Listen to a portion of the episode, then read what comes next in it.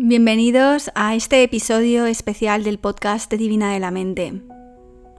Hoy no toca podcast, no tenía pensado grabar este episodio, pero a la vista de los acontecimientos que están pasando por el mundo, he pensado que de alguna forma necesitaba abrir el micro y compartir una serie de prácticas que a lo mejor te pueden ayudar si ahora mismo te encuentras en un momento de preocupación, ansiedad, si te encuentras aislado en casa o si alguien a quien quieres o tú mismo está pasando por un proceso de recuperación, de aislamiento, de lo que sea.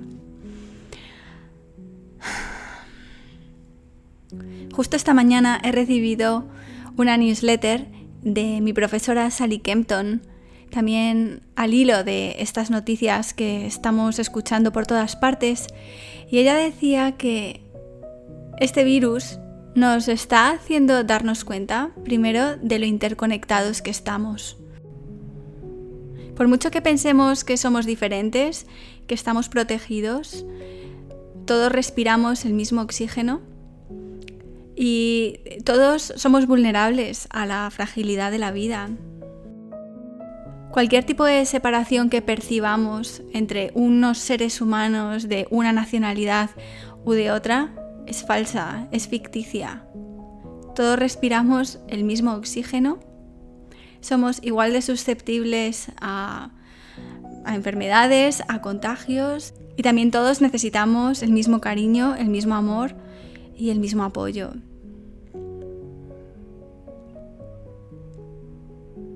Este virus también es una forma de recordarnos que, aunque no tenemos control sobre lo que sucede, sí que tenemos mucha responsabilidad sobre cada acción que tomamos y sobre el estado emocional que creamos alrededor nuestro.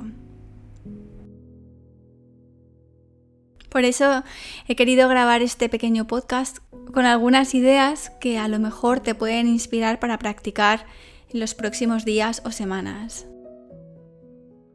¿Qué tal si en vez de saludarnos con la mano o con besos practicamos namaste? Cada vez que quieras saludar a alguien puedes juntar las palmas de las manos, inclinar la frente hacia ellas y este es el gesto de reverencia que significa la luz en mí refleja la luz en ti y la luz en ti refleja la luz en mí. Qué bonito. Sally Kempton también mencionaba en la newsletter una práctica que hice con ella cuando estuve en Esalen el año pasado, que consiste en cerrar los ojos y observar dentro de tu cuerpo si eres capaz de localizar dónde encuentras alguna sensación de miedo o de ansiedad.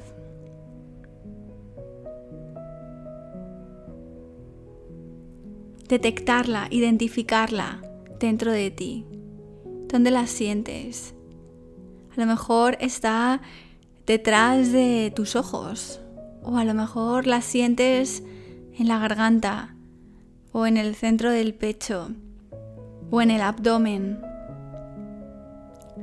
Cierra los ojos y observa si eres capaz de identificar dónde esa preocupación, ese miedo o esa ansiedad se refleja dentro de ti. El cuerpo refleja lo que la mente indica. Si eres capaz de identificar esta sensación, crea espacio alrededor de ella.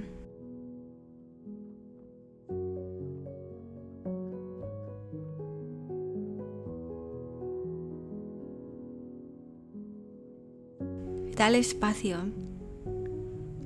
para que pueda moverse, cambiar de intensidad, cambiar de localización.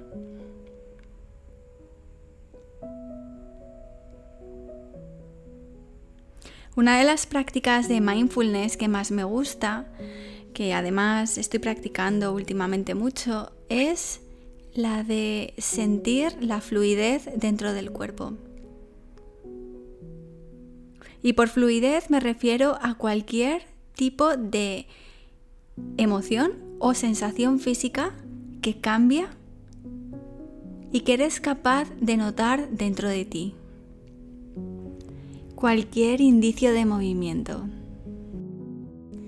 Ya sabes que cada vez que identificas y prestas atención a cualquier emoción o sensación física, positiva o negativa, dentro de ti, estás practicando mindfulness. Y de lo que te das cuenta es que todo, absolutamente todo cambia. Esa es la última realidad en la que vivimos. Nada permanece. Este virus está aquí y se irá. Esta emoción que sientes ahora está aquí y se transformará, cambiará.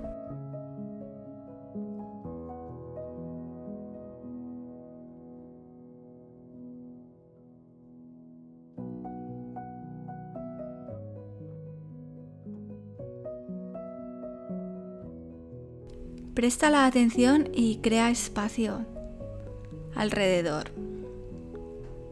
Muchas veces sentimos más ansiedad porque intentamos evitar sentir lo que sentimos o suprimirlo. Yo te aconsejo que visualices espacio alrededor de lo que sientas.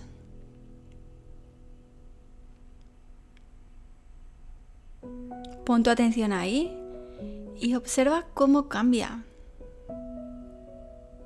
cómo todo cambia. Y a lo mejor incluso notas diferentes capas dentro de cada sensación. Lo que creías que era una cosa, resulta que es otra. Ahora que toca quedarnos más tiempo en casa y estar con nosotros mismos, te recomiendo que practiques sentir tus sensaciones dentro, sin miedo, que observes cómo fluyen, cómo se transforman, cómo van cambiando a lo largo del día y que crees espacio alrededor de ellas. También te invito, si quieres, a que practiques conmigo la meditación meta, que sabes que la subí al podcast hace tres semanas, creo que fue. Y para estos días, para las próximas semanas, puedes también acomodarla para desear salud o recuperación para aquellas personas a las que quieres, personas que son neutrales para ti, pero a las que conoces, por ejemplo, pueden ser médicos, enfermeros, policías, farmacéuticos de guardia, limpiadores de hospitales y de quirófanos. La cantidad de gente que trabaja para que estemos bien. La cantidad de personas que está a nuestro servicio y en los que normalmente no pensamos tanto. También puedes desear salud o una pronta recuperación a personas que no te caen nada bien.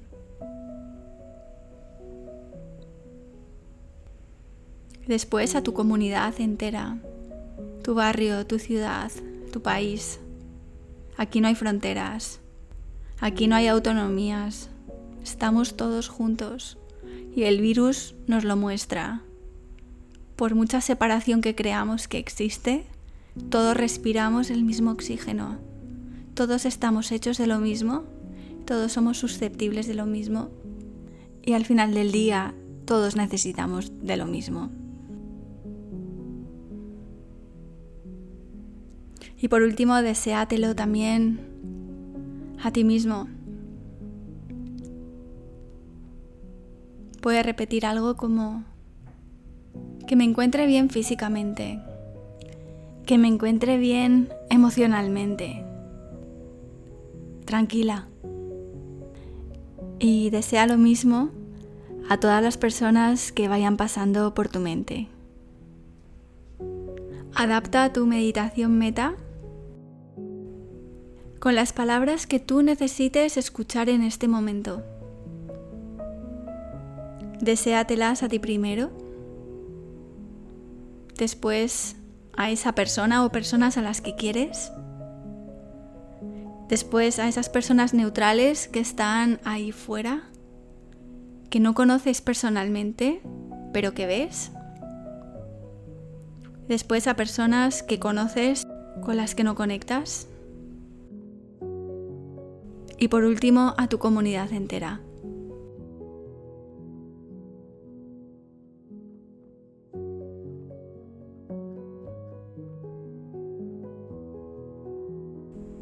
Yo también me voy a quedar en casa este fin de semana y el tiempo que haga falta, saliendo lo menos posible, evitando el contacto colectivo en general. Y eso que acabo de llegar Australia después de tanto tiempo y me apetece un montón ver a gente, ver a amigos, pero pero ahí estarán y ahí seguirán y además ahora en Australia de momento la situación está relativamente tranquila, pero como hemos visto, todos somos responsables a nivel individual de lo que puede pasar a nivel colectivo. Así que especialmente después de haber estado viajando, durante 27 horas por diferentes aeropuertos americanos, me quedo en casa. Creo que nadie necesita verme. y por último, ultimísimo, me gustaría leer una reflexión que me ha mandado mi amiga Lara por WhatsApp y a lo mejor muchos de vosotros la habéis leído ya, pero me ha parecido tan bonita leerla esta mañana cuando me he despertado que, voy a compartirla aquí. Es una reflexión del psicólogo F. Morelli, que creo que es italiano. Creo que el universo tiene su manera de devolver el equilibrio a las cosas según sus propias leyes, cuando éstas se ven alteradas. Los tiempos que estamos viviendo, llenos de paradojas, dan que pensar. En una era en la que el cambio climático está llegando a niveles preocupantes por los desastres naturales que se están sucediendo, a China en primer lugar y a otros tantos países a continuación, se les obliga al bloqueo. La economía se colapsa, pero la contaminación baja de manera considerable. La calidad del aire que respiramos mejora, usamos mascarillas y seguimos respirando.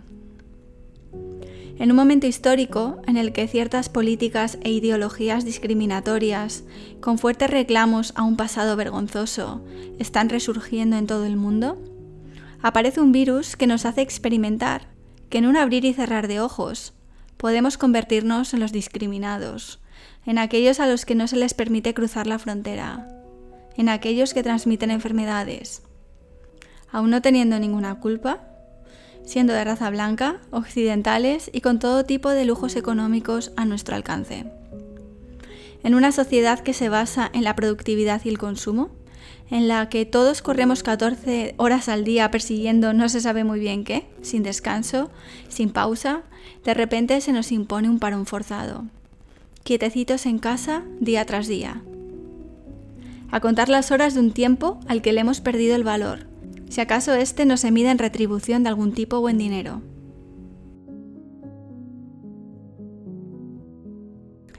¿Acaso no sabemos todavía cómo usar nuestro tiempo sin un fin específico?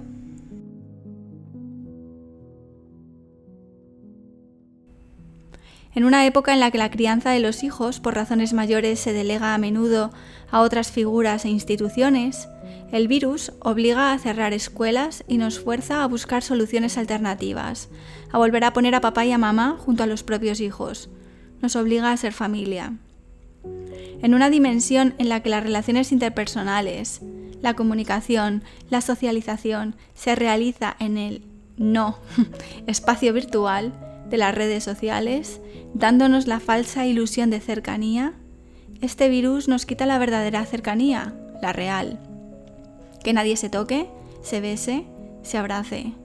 todo se debe hacer a distancia, en la frialdad de la ausencia de contacto.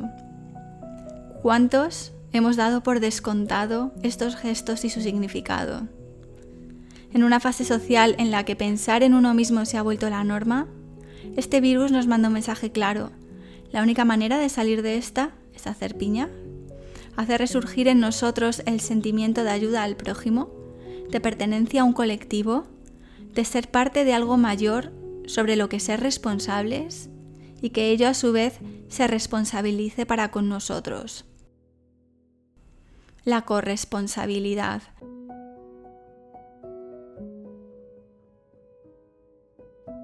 Sentir que de tus acciones depende la suerte de los que te rodean y que tú dependes de ellos. Dejemos de buscar culpables o de preguntarnos por qué ha pasado esto y empecemos a pensar en qué podemos aprender de todo esto. Todos tenemos mucho sobre lo que reflexionar y esforzarnos. Con el universo y sus leyes parece que la humanidad ya esté bastante en deuda y que esta epidemia viene a explicárnoslo a precio caro. Por último os cuento que he decidido también abrir al público la sección del día 9 del curso de 21 días de meditación avanzada. En ese día hablamos de la respiración del océano, eh, la respiración Ujjayi, que a mí personalmente me ayuda mucho a calmar mi sistema nervioso. La practico a lo largo del día en muchos momentos y esta mañana he decidido que, mm, que quería abrir al público esta, esta lección si practicáis yoga habitualmente es posible que la conozcáis, pero en el vídeo de esta sección vais a ver que os cuento también un poquito más sobre ella, los orígenes, fundamentos y cómo practicarla. Así que con esto tenéis un recurso más para poner en práctica en los próximos días. Ya sabéis que podéis encontrar este curso con esta lección abierta, igual que la lección sobre la meditación meta, están disponibles en la sección de cursos de la web de Divina de la Mente, en el curso de 21 días de meditación avanzada. Así que ahí tenéis más recursos y luego, por supuesto, en el podcast también podéis escuchar más meditaciones para ayudaros a dormir, para continuar con la vida, con el virus o sin el virus. Os mando un abrazo virtual y un namaste enorme y nos vemos la semana que viene.